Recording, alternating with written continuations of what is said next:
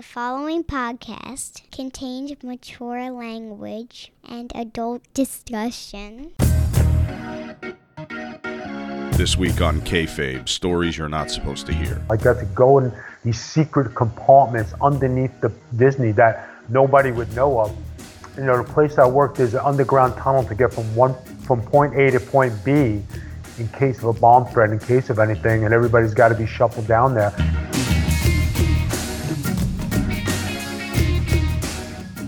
Alright, willkommen. Another week.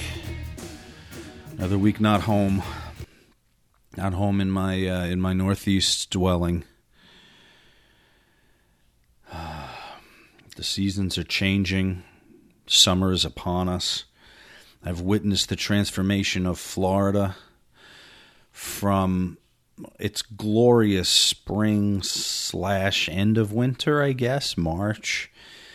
And just days of eighty degrees and dangerous amounts of time without rain. I mean, weeks into its summer. It's hurricane season starting June first down here. It's a tropical state.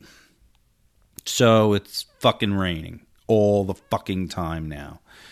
It has rained the last three days, ninety percent of the time. My eyes have been open and I've been conscious.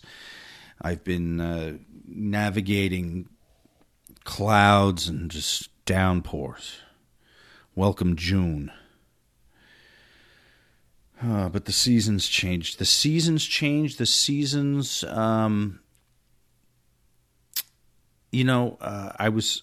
I was thinking, I just said seasons, and it triggered uh, another television thing. You know, we're locked in, right? So there's a lot of T V. I'm, I'm, I yelled at everybody for not reading last week, but, you know, we're all watching a lot of T V, right? We're stuck with Netflix. We're stuck with Amazon, Hulu, whatever you're streaming on.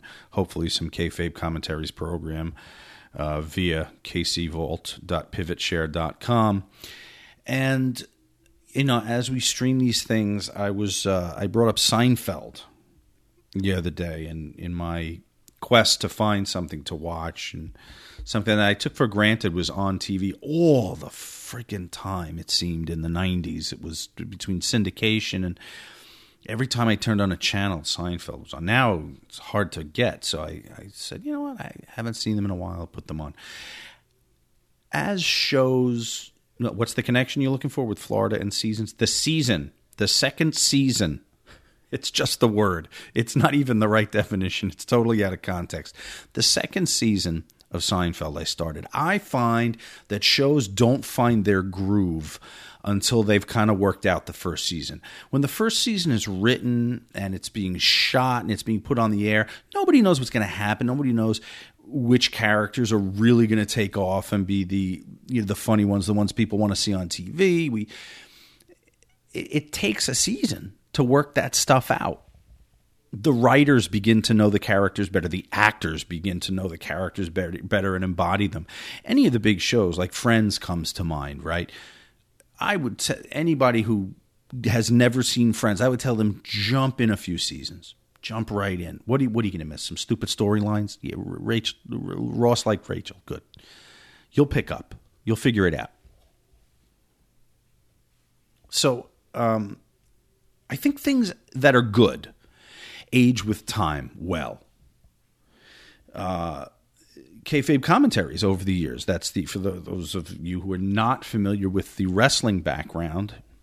I had a wrestling, have a wrestling production company that I co-ran for twelve years, and in the be- if you look at kind of the our our change, our passion, our our energy was always the same, but that familiarity with ourselves and with our programming began to settle in. And the show's identities be, began be, began to have just a, a more defined life. The vision was was more clear. You know, uh, it got to the point, you know, ten years in, there was minimal, there needed to be minimal talk between me and Anthony before an episode of something. You know, we would talk the business stuff and guests and money and stuff. And then once something was booked and, you know, he would kind of go into the bunker and write the show, and I knew it was coming out. I didn't, uh, I didn't need to have a lot of input. I knew what the script was. I looked at it a day before, maybe. I said, make sure I have a shooting script the day before so I can run through and make my quick edits. And I would get it and run through and make quick edits. He trusted what I was going to be cutting out. And it's that shorthand, right? And I'm sure bands, I always love to liken us to like the Rolling Stones or Aerosmith or something like that. Anywhere where there was a, you know, like prominent two-man creative team, it's probably more like, you know, uh, you know, two guys that, that ran a, a fucking candy store or something. But, you know, in my mind, it's the, it's the Stones or whatever. And, and uh, there is that shorthand. You know, you start to know what each other are capable of and what the strengths are and when to get out of the way, what to be involved with, what not to worry about. So that starts to happen. And, and also the identities of the shows, the the physical shooting of the show. So, for example, let's take a U-shoot, okay? We knew going in, we'd be able to go into a space. There were a few of the suites. We had to shoot in hotel suites because we need big square areas. We toss the furniture out of the room, go in and set up the lights, tripods, the cameras, um, you know, bring the chairs in. Uh, U-shoot needed the two par cans Uh, from the floor with the red. U-Shoot's color was red, so all the shows had like a color scheme also that went with it for identification purposes. And so we walked in and we knew, and the team knew, Brian and Craig and and Anthony and I walked in and we knew it was uh, U-Shoot was going to be a two-camera setup. We had to decide based on where Anthony was going to be most comfortable because he was manning the guest cam. The uh, the hard cam was just static because it was me and the, it was a two shot, you know, with a little bit of leeway, you know, headroom and a little bit of left right in case we moved around. But the the guest, uh, Anthony needed to man that. That there had to be a person on that camera, and in case we had to push in for a real touching story and get the close up, and uh, or or come out more when if someone's gesticulating wildly and grabbing for my throat. So, you know, the two the two red par cans on the floor, lighting the backdrop behind the U-Shoot sign, which was on a stand uh, between me and the guest, and then uh, a uh, a backlight, a single backlight for the guest with a red gel, and um, one or two key lights, depending on the space. Everything was tungsten. Then we went to L E Ds after a while. Although the backlight always stayed, the backlight was always a tungsten bulb, um, which sometimes gave a, a, a kind of a, a weird visual problem. It softened the red too much, maybe made it like a, an orange or a pink. But I digress. We walked in. Everyone knew what to do. Why? It's the familiarity. With age comes that. Not just the familiarity, but things can be better because of it. The identity of the shows. Just about everything I can think of gets better with time and with age, except, except this podcast. All right, listen, do you read wrestling books? There's a ton of them out there, right? You got memoirs, you got wrestlers' memoirs. The Business of Kayfabe, Turning Wrestlers' Secrets into a Million Dollars, written by yours truly. Okay, now this chronicles the business lessons learned from running Kayfabe Commentaries for twelve years. My first book, Kayfabe, uh, Stories You're Not Supposed to Hear, from a pro wrestling production company owner. Number one bestseller in the wrestling category for almost nineteen months, okay, on Amazon. This follow-up, The Business of Kayfabe, what are the business lessons inside these stories? What is there to learn from all of this time running the company? The personalities in pro wrestling have always been some of the most unique and entertaining in the world, and for more than ten years, Kayfabe Commentaries has been the leading production company in the genre. Now you'll go inside the company, you'll see how it's done. Me, the on-camera ringmaster, co-owner of the company, I'm going to take you inside. I'm going to take you through all the components of building the business that brought the real-life personalities behind wrestling's outrageous uh, angles uh, to the masses. From our hits to our cancellations, there were lessons to be learned in all of it. Listen, tons of great stories. It's available in paperback, on Kindle, and on audiobook. Go check out Audible or grab it on iTunes, however you listen to your audiobooks. The Business of Kayfabe.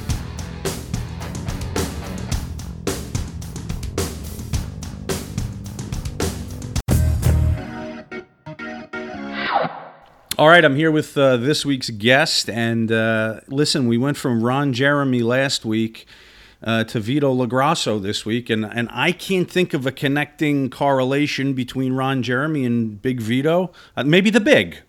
Hey, how are you doing? Thank you very much for having me on your show, Sean. It's a great addition to be part of the Sean Sean Oliver podcast crew. I greatly appreciate your time. I know you got a lot of great fans. I heard a lot of good things about you. Our friend Eric Sims from E S S hooked us up. Um, I was looking forward to this all day. So, Sean, I know you got some great questions for me, and let it roll. Of course. I'm going to start with my standard E C W question, okay? Because last year was the twenty-fifth anniversary of E C W as we knew it. So, who do you give your anniversary card to at E C W? Um, I would say Taz. Because he got you in. Because he got me in. Yeah.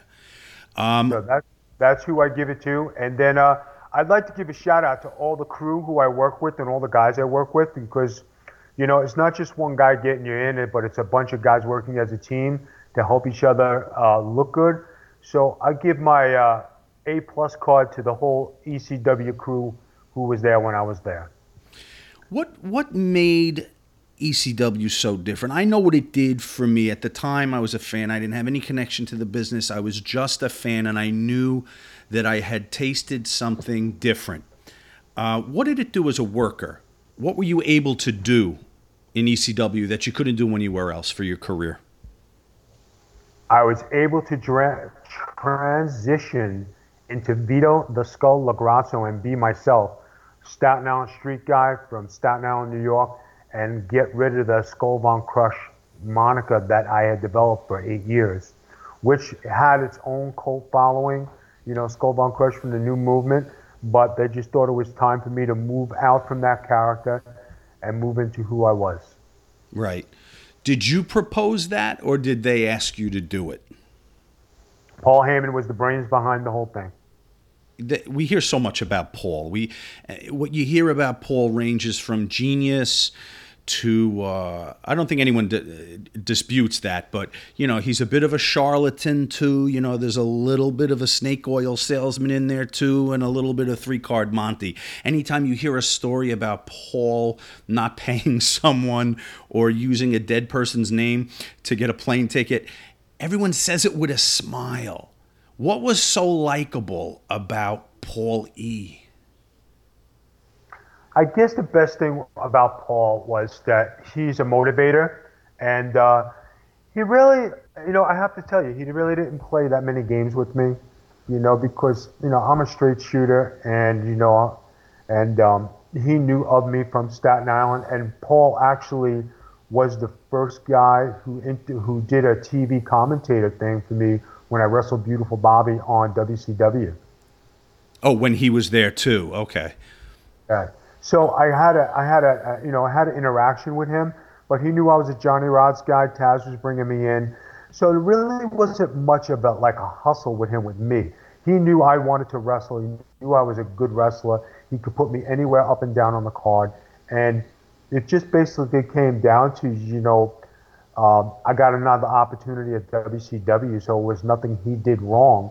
You know, I wanted to stay at E C W because I found a niche there. I was happy to be there. It was home for me. But, you know, money and, you know, what they were going through financially, they couldn't compare to the contract I got at, you know, W C W. So it was just time to move on. And I have nothing bad to say about Paul Lee. I have nothing bad to say about E C W. You know, it, you know, it is what it is, and it was a great time in my life. It was a great, um, it was a great period of wrestling, and you know, E C W wasn't, you know, the alternative. That was just another brand to watch, and a, and a great, you know, group of guys who became future stars in W C W and, and the W W E.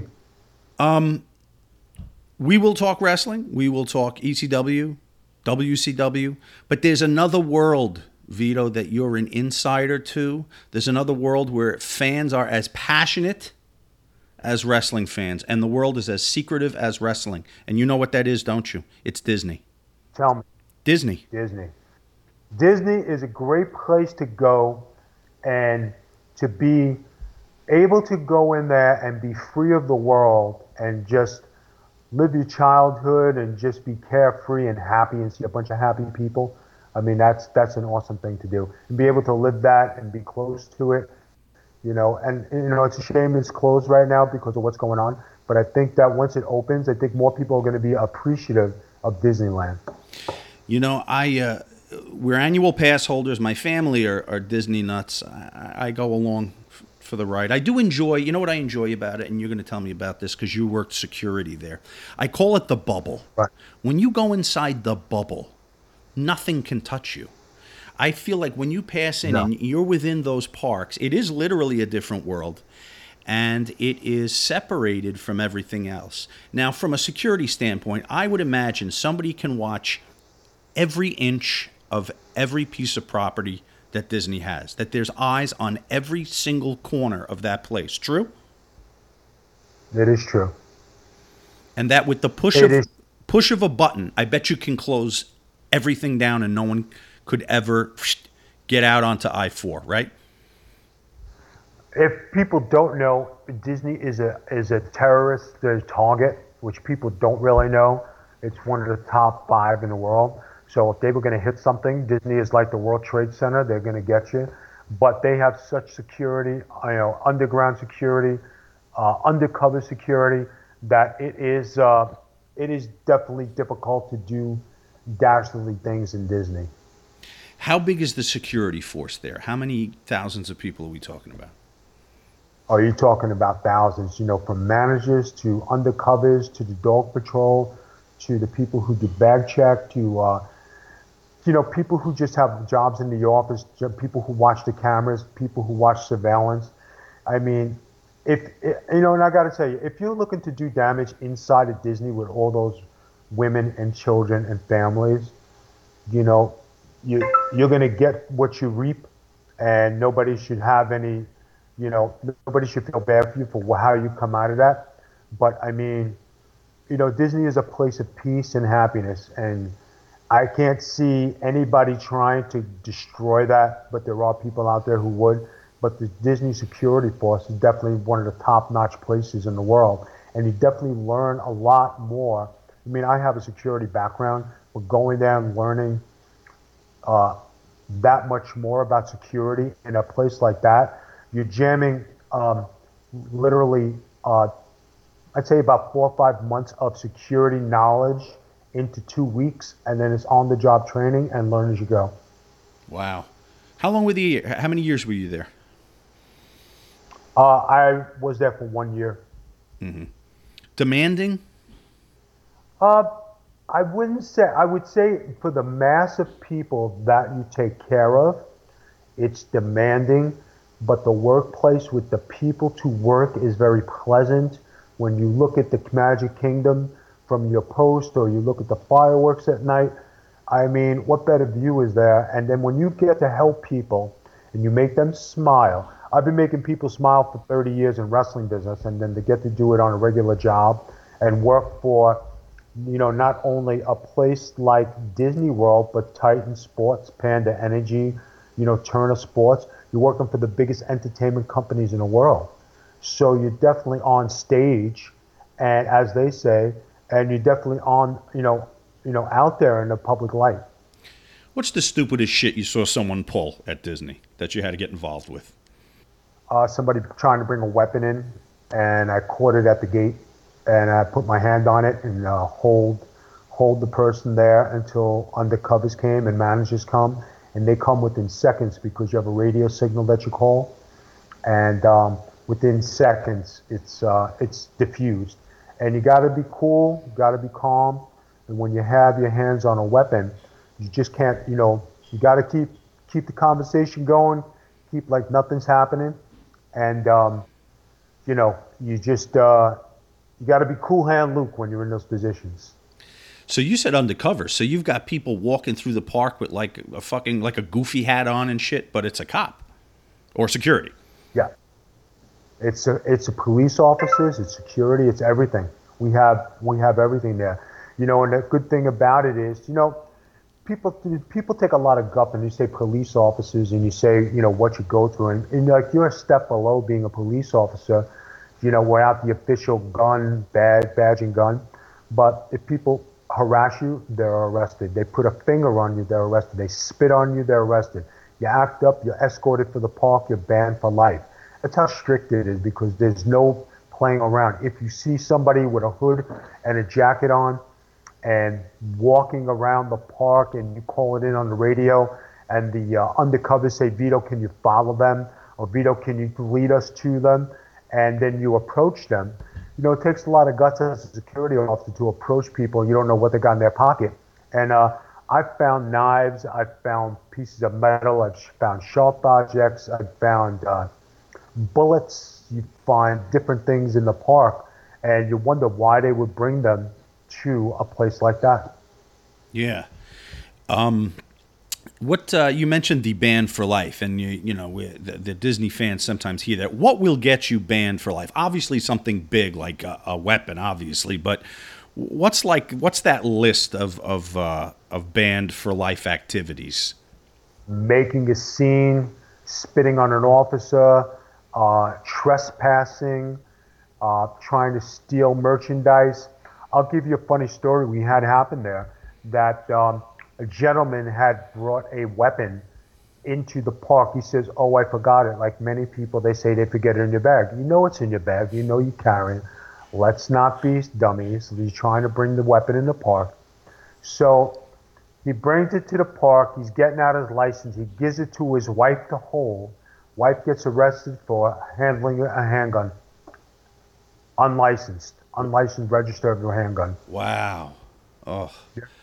You guys have a holding cell on the grounds? Um, they bring you into the office, but usually um, the uh, sheriff's office is right there to escort them. And uh, we're not allowed to cuff them. We're not allowed to do anything like that, to detain. We can follow. We have walkie-talkies and surveillance cameras all over, so they let they they know exactly where you're going, where you're running, how you're getting there, and all you got to do is be in pursuit until a squad car comes or our security in patrol cars can find you.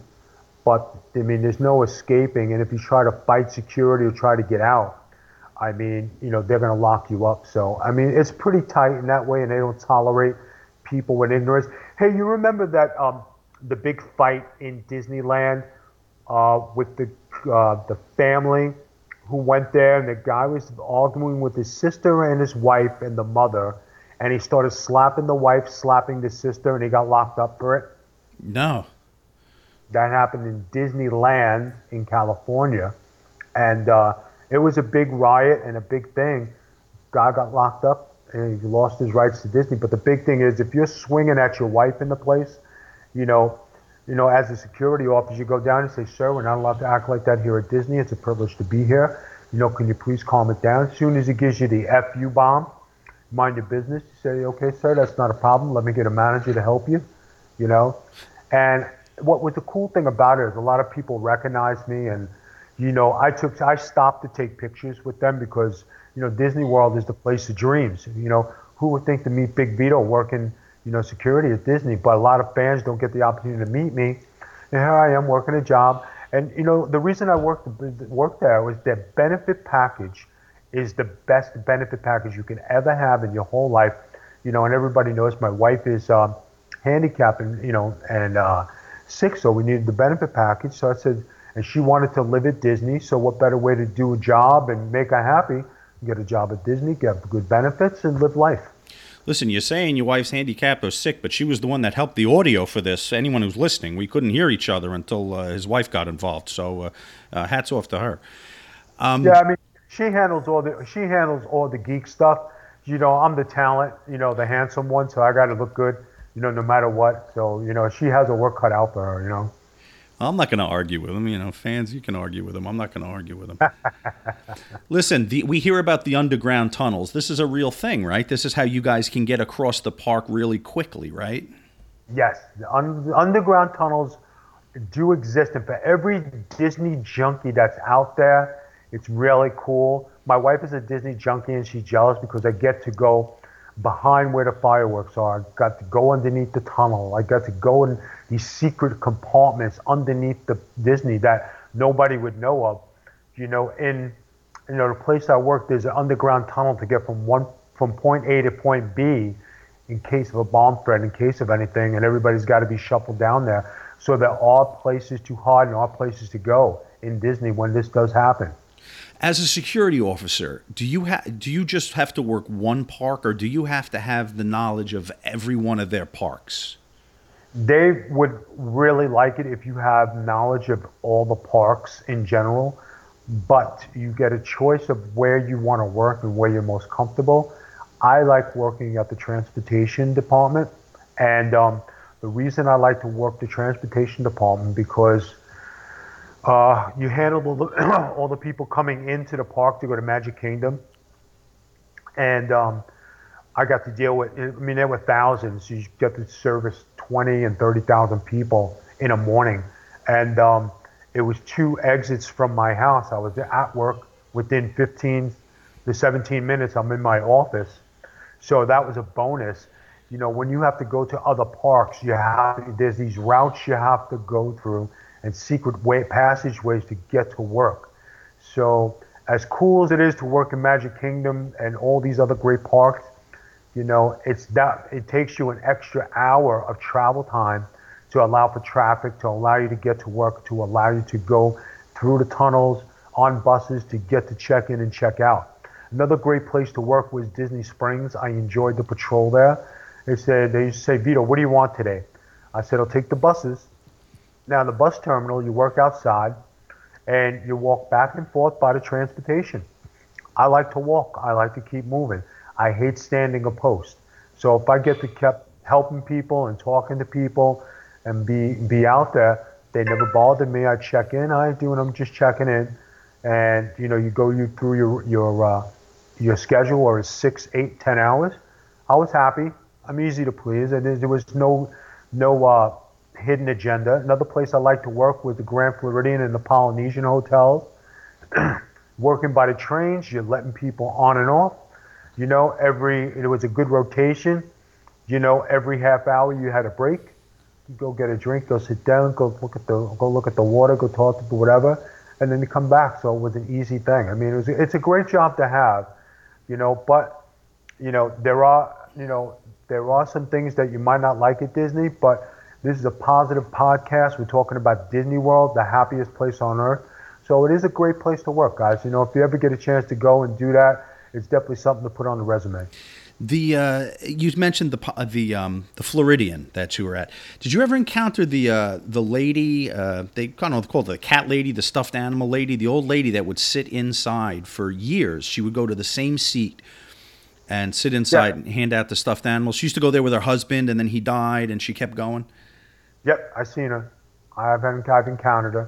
Nice lady. You know, just, you know, everybody's got their niche in life, and that was just her niche and what she liked to do. So you talk about, like, you know, people who are characters that are not characters. She was a character. You know, my goal when I worked at Disney is I wanted to be goofy, you know what I mean, and to try and get into a character role, to transfer over into the entertainment side was, it's so difficult. Because once you get in and you have a job, there are rules. You have to stay at your job for a year.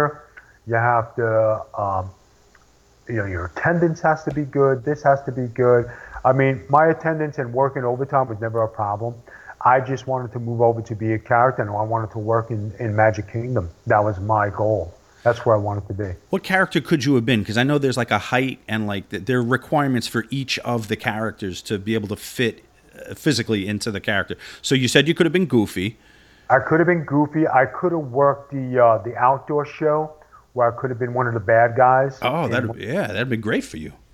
Right, I could have been one of those guys. And when they did the tryouts for it, I said, man, this is just like wrestling. I could do all these stunts to be a stunt guy.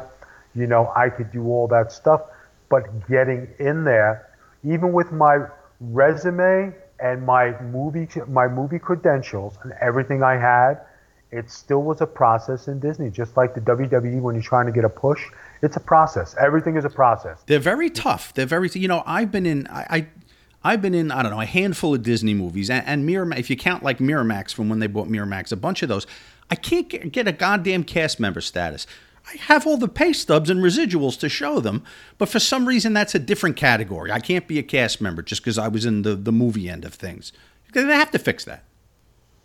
I never even thought about that, but I guess it's two different things. Like once you do something separate from Disney, they have a lot of different uh, They have a lot of different rules. They have many rules at Disney. And it's kind of hard because with all the different factions and different um, unions they have there and everything they got going on, it's hard to keep keep a track of what's what in there, you know, as far as what's running. But once you find your niche, you don't give it up. You stick with your routine. You stick with your your your schedule. And like I said, it's a great place to work. You know, I mean, if you have a job that you love and you go there every day, who wants to, who doesn't want to hang out at Magic Kingdom all day right. and entertain people? I mean, I hear about Club thirty-three, this exclusive Disney club. It's like, I think it's called thirty-three because it's thirty-three thousand dollars to join. And you get like access to like different areas of the park or different rooms like above Main Street. What is that? Straighten me out on that.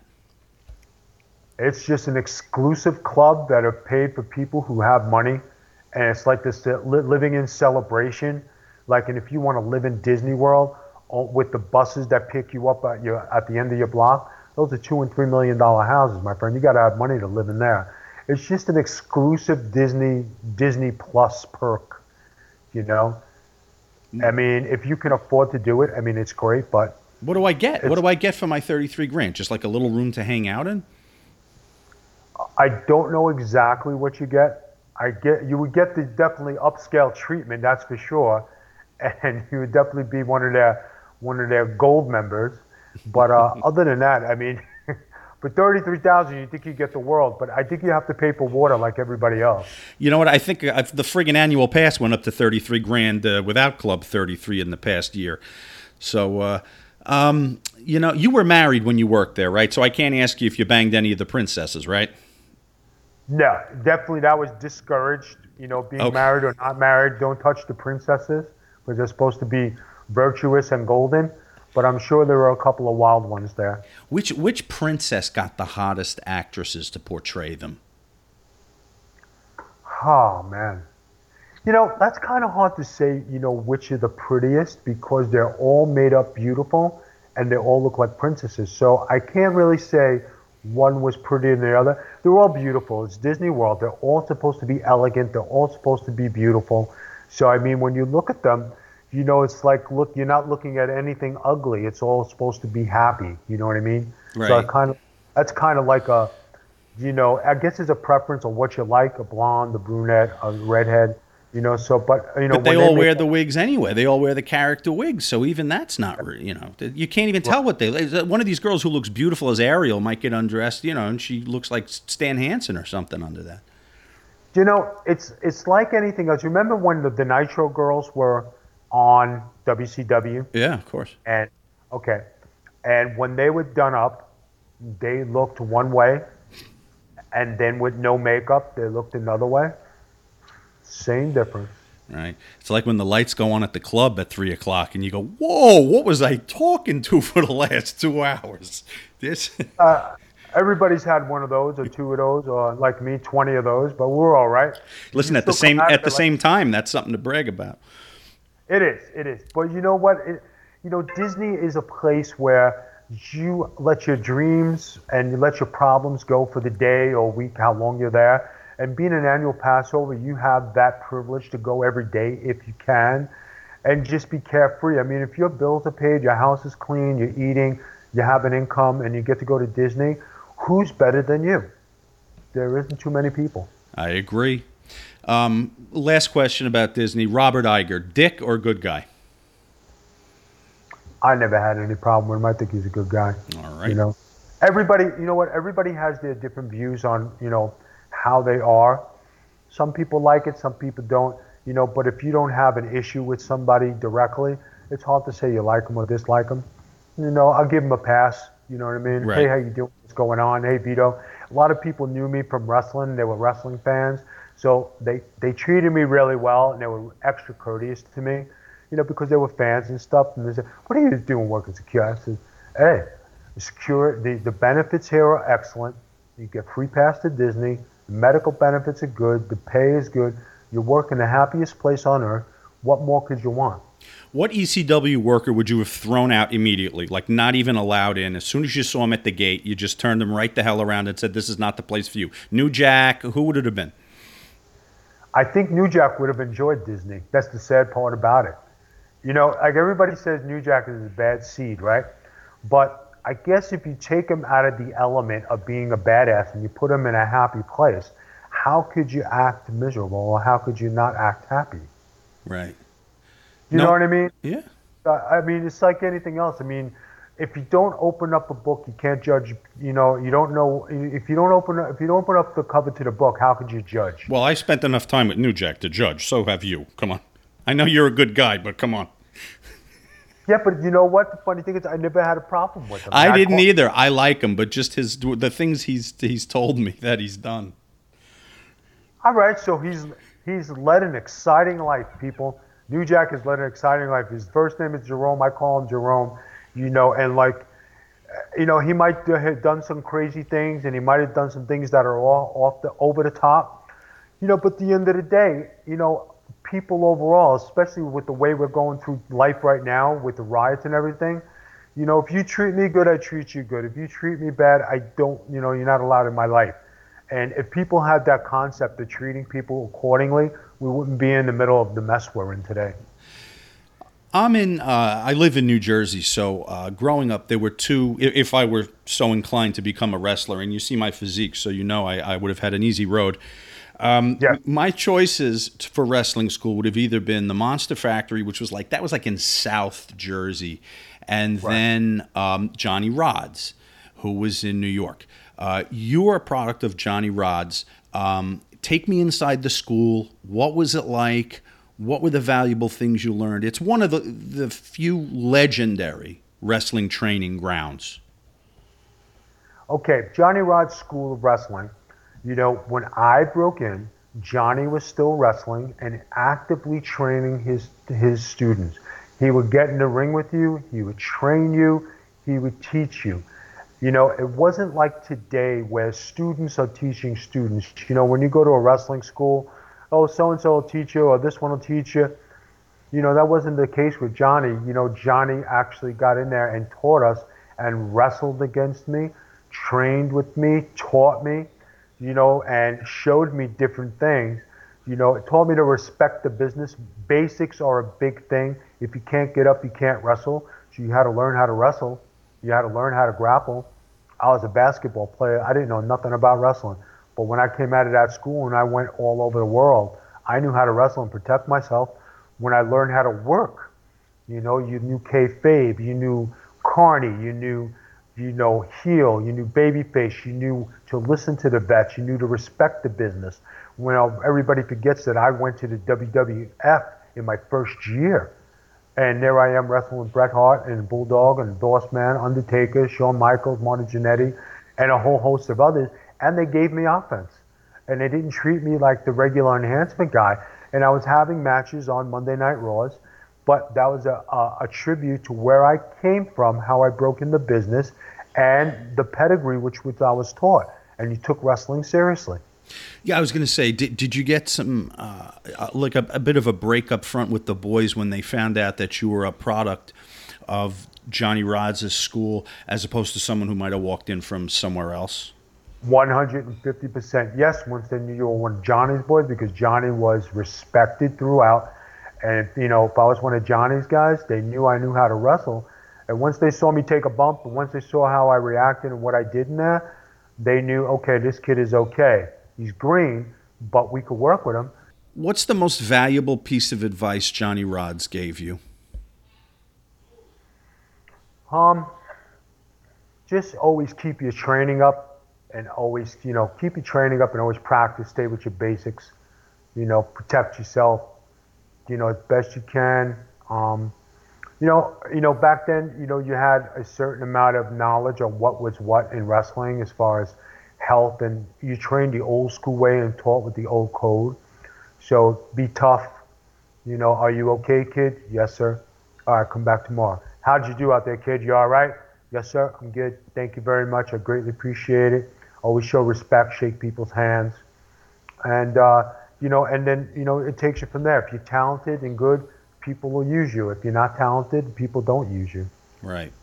You made a career with the, uh, with the Italian stuff, Mama Luke's and uh, the Full-Blooded Italians, the New York connection with Glenn in uh, T N A. And did you ever wish you could have done something very different from who you were, just to kind of try your acting chops out a little bit? Hey, I did the dress, right? And the dress was true. So, but I did, but people forget I did the German gimmick. Yeah. And when I was wrestling for Tommy Jeanette, you know, I did a Hare Krishna gimmick. I did a Sledgehammer Rock gimmick.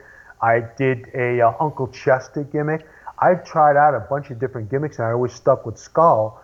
So I had the I had the, the auditions to do all these things, and I had the premonition to try different things to try to get noticed at the W W, uh, W W E, W W F. So I would try different things, send the tape in, and it was good. You know, people don't remember, but on Tommy Jeanette shows, I used to work two gimmicks. I used to work under a mask, and then I used to work as the German. So I used to work four times on fair shows, four matches, twenty minutes each. Ridiculous. So that's how much I loved the biz. Yeah. So you're talking about working under a mask, working as Skull, you know, doing my thing, and then working all over the place, going back to training school, train. I mean, how many guys used to do Monday Night Raw and go to training on Tuesday at Johnny's? That yeah. just don't happen. You know, so I did get a chance to work different gimmicks, work the different territories, but I think it was the territories that best groom you to make you learn how to work and do different things and work with the fans and kayfabe and do stuff like that. If they had more stuff like that available, I think the talent would be better, and I think wrestling would be better as a whole. All right, got a couple of a couple of Italian guys here. I'm half, but that that qualifies. We're in Florida, so we're going to talk about what Italian guys talk about in Florida. Where do you get your mozzarella down here? Right, where you get your mozzarella, where can you get a good bagel, and where can you get good pizza? Right. Tell me, where is it? Go. The one by you. Who's got the pizza? Start with pizza. Uh, I just had Marco's Pizza, if you know Marco's. That's a chain, and, though, uh, right? Yeah, but that's the best. You know, the chains are what are what's down here. Especially by me. So you're talking Marco's, Papa John's, oh. Papa Day. Yeah, uh, that's what I got, man. That's the, what I got. Uh, come up this way. There's a place called Mezzaluna. I'll give you the address off the air. Mezzaluna. Um, how about bagels? Go. Bagels, I haven't found one yet.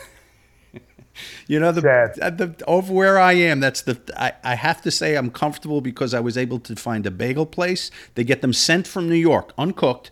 But the dough and the water's from New York. They send it down. They just put it in the oven here, so it tastes like home. And I was able to get pizza. So that's that's all you need, for Christ's sake. But that's good. I mean, but then, you know, when you live this Florida lifestyle, you try to lay off the pizza and the bagels because you got to keep, you know, your your your bathing suit figure looking good, especially right. at the pool. You got to look good. You know, you got to look buff, and uh, you got to look handsome. You know, just in case your wife divorces you, you have a head start on life. Right. You know? I was much more comfortable talking my physique with Ron Jeremy last week than I am with Vito LoGrasso this week. But Vito, where can we reach you? Where can we find you? Where can we touch you? All right. If you guys would like, go to twitch.tv slash the Big Vito Brand. We have audio podcasts everywhere under the Big Vito Brand. Our social media is under the Big Vito Brand. You know, check out Skull Von Crush. He's making a comeback. He's on Twitter. The Big Vito Brand is on Twitter. Go to Facebook. You have the Big Vito Brand, Vito LoGrasso. Catch us on Instagram at at the Big Vito Brand. You know, and uh, I just want to thank you very much for having me on your show. It was great to get to chat with you. I don't get to talk about Disney too much, but it's a very, very enlightening conversation. I mean, you are one of the last podcasts I do for today, and as a difference than talking about, you know, how were things in the dress, what was life like living as a Mama Luke. And we talked about Disney and all the happy things in the world. All right, ciao, paisan.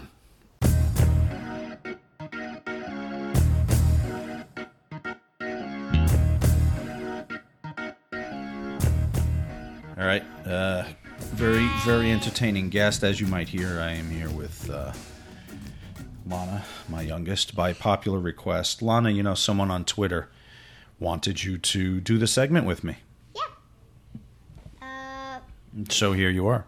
Yeah, it's your lucky day. It's my lucky day, and it's the fans' lucky day, apparently. Yeah. Yes. And you have, uh, you've curled your hair today, too. You want to yes. tell everybody about that real quick? Yeah, we have a new curler. Uh, like, it's like a normal one, but you click a button that curls it for you. It spins, right? It so spins it, it uh, for yeah, you. It kind of curls up your hair like that. Then I sprayed it. I kind of got it on my, in my eye. You sprayed it in your eye, yeah? No, Mom sprayed it, but I was like oh, this. Okay. But one time I was like this. You're a survivor, kid. A little bit of hairspray in the eye. Never hurt anybody. Yeah. Ask Nikki Sixx. Nikki Sixx? Yeah, don't worry about it. Ask Ariana Grande. Is that better? Yeah. Okay. Don't forget to talk right into that mic, honey, so the world can hear you. Okay. There you go. Um, here are the questions. Um... I've... I'm not going to be reading them today because we're going to answer the questions today. Only us. Right, I'll read the question. We'll answer them together, maybe. Yeah. You can give some insight into the answer. We did a dry run, and, and you know, it was no better with the, yeah. the big words, right? Yeah. Be here for a freaking hour. Yeah. Um, here we go. Uh, an officer and a Peter Melnick asks me if I've ever been in a submarine. um...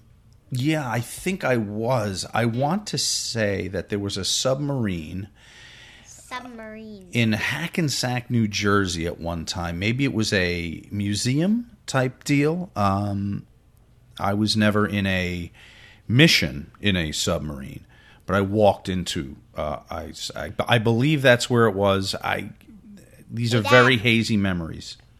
Uh, what is like a submarine? Oh, a submarine is a is a, a boat that stays underwater that they use during war, like oh. to shoot other boats. Mm-hmm. Mm-hmm. Yeah, not not nice uh, activities.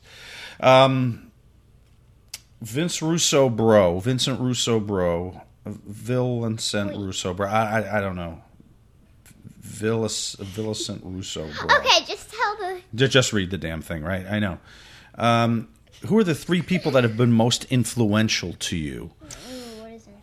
Like people that um, I looked up to or people that uh, made me who I am. You know? I gotta be honest with this one. Let's let's be honest. Um, well, my earliest years, I was a I was a very big Howard Stern fan. From about eighty-four on, I listened to him daily. So a lot of like my my comic sensibilities and kind of my treatment of media, I think it comes from Howard Stern. I, I'm going to have to be honest with that one. I was a, I was more than a mark, and uh, maybe comedically also George Carlin. I think I was I used to memorize George Carlin's routines. He was a comedian. Dad. Speak Dad. I know. I'm not thinking. Uh, George Carlin. I used to memorize his his uh, comedy acts and go to school and go to the back of the classroom and do the do the routines. Everyone in my town was poor. They didn't have cable, so I, they didn't know I was ripping anyone else off. And uh, so that's how that is. Yeah. So maybe George Carlin, a little, a little Howard Stern. I don't know. I I, I mean, uh, in my acting career, I, I always thought that Sean Penn was uh, was the, the benchmark that all act, all actors should aspire to, as far as being able to embody a character like at a at a cellular level and really being a chameleon. So I, I guess artistically, a chameleon, right? So I guess artistically, I'd have to say Sean Penn. There's probably others, but I'll, I'll throw those three out there right now. Oh, the same question Vincent Russo Bro says, what is your biggest failure and what did you learn from it? What do you think, Lana? What did I fail at? What was my epic fail? Epic fail. Um, Can you think of anything I uh, really messed up? Uh, I think You messed up. I'm glad you can't think of anything. That means I'm perfect. Am I perfect? Yeah, but I, I need to remember one thing you did like. Well, if it, if it comes up, you can you can say it. Think about it for a couple of minutes. I think this was an accident. Go ahead. What was it? Okay. So I I I was a little kid. I was like probably like three or something. Oh my God! Right, no, four no, years ago. No, yeah. I, I I couldn't like I I I did walk. Okay. I was. I think it was four. Okay, so four. What happened? Uh. I shoved my finger in the um, the door, and then I, I was crying, and then you came in and then made it worse and just oh, opened the I door. I do remember that.